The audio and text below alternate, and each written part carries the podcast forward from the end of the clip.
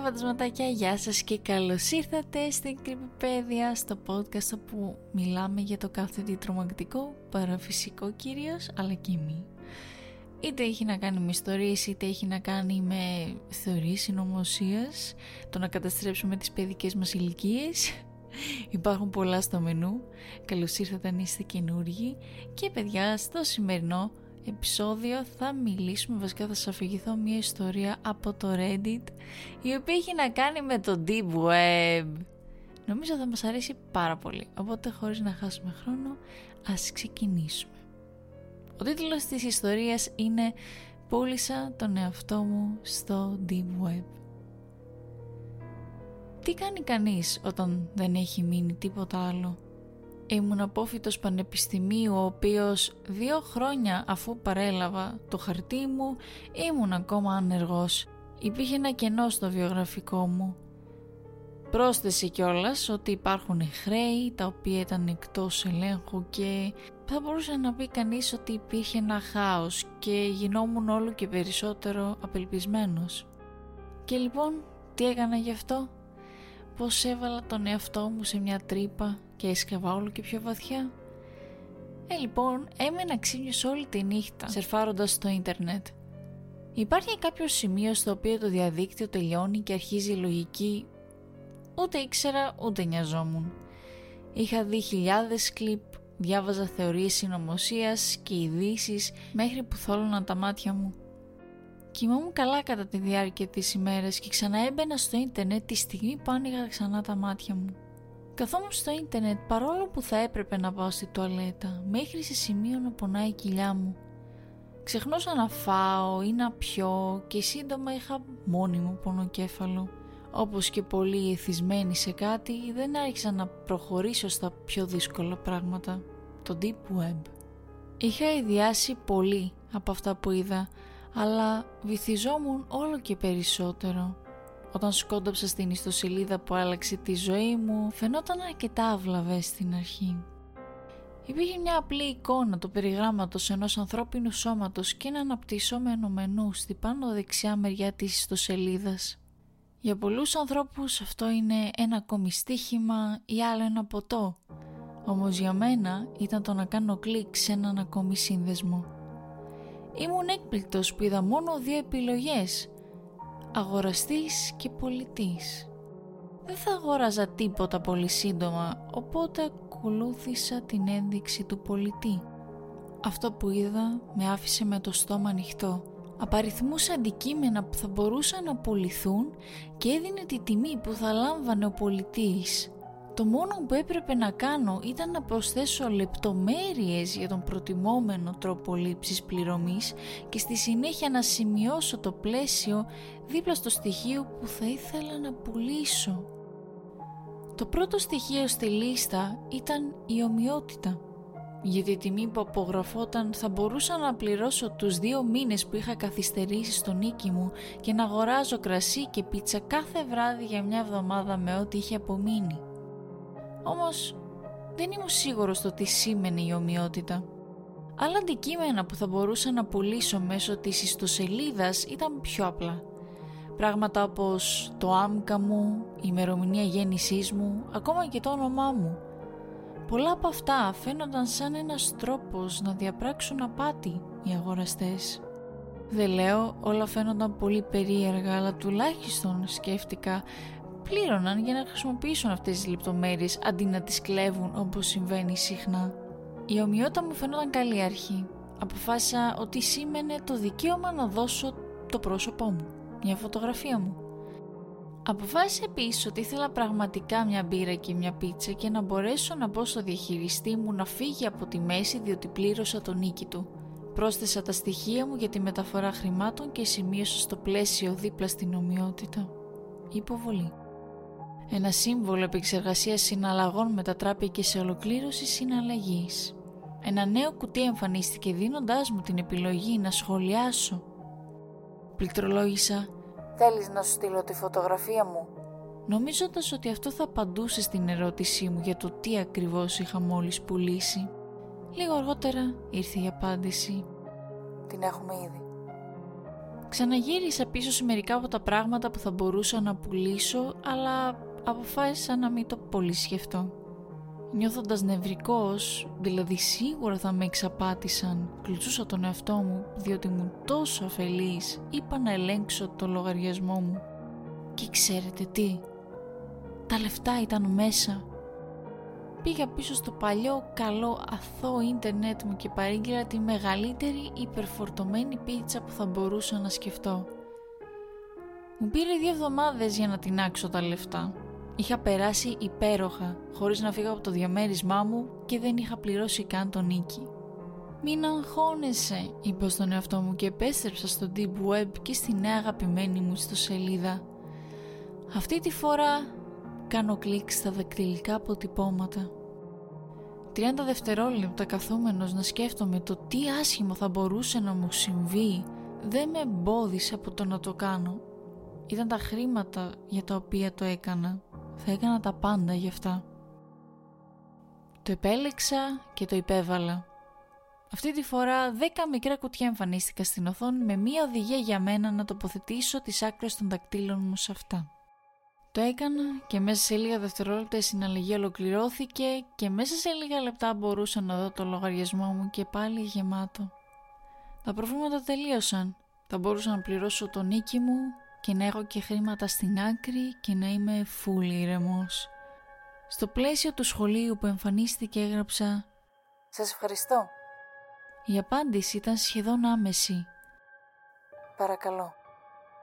Δεν ξέρω αν αυτός που τα διάβαζε ήταν τζογαδόρος, αλλά υποθέτω ότι αν είναι σιγά με στοιχημάτιζαν σε εμένα να ξοδέψω τα χρήματά μου σοφά. Και θα είχαν δίκιο. Αυτή τη φορά είπα στον εαυτό μου δύο εβδομάδες μετά ότι θα το έπαιρνα στα σοβαρά. Πέρασα πολύ χρόνο περνώντας μέσα από τα αντικείμενα που θα μπορούσα να πουλήσω και δημιούργησα το δικό μου χαρτί με το πόσα χρωστούσα, οπότε ήξερα το ποσό που έπρεπε να κερδίσω πουλώντας μέρη του αυτού μου. Είχα αποφασίσει βλέπετε ότι αυτή πρέπει να είναι η τελευταία φορά Υπήρχε ένας σχετικά μικρός αριθμός πραγμάτων που μπορούσα να πουλήσω, τα οποία ήμουν έτοιμος να πουλήσω. Το όνομά μου, η ημερομηνία γέννησης και το άμκα μου ήταν ακόμη απαγορευμένα για μένα. Δεν ήθελα να διακινδυνεύσω να χάσω τη δυνατότητα να έχω έναν τραπεζικό λογαριασμό και να έχω θέματα. Κι έτσι ήμουν μία πώληση μακριά από το να καθαρίσω από χρέη και να βρω μια δουλειά. Έβαλα το κέρσορα στο κουτί που έγραφε να πουλήσω ένα κομμάτι του σώματός μου. Και από τη λίστα που είχε σημείωσα τον νεφρό. Ήμουν τόσο κοντά στη ταχυκαρδία όταν πάτησα την υποβολή. Λίγο αργότερα, έτοιμος να αρχίζω να κλαίω, έλεγξα το υπόλοιπό μου.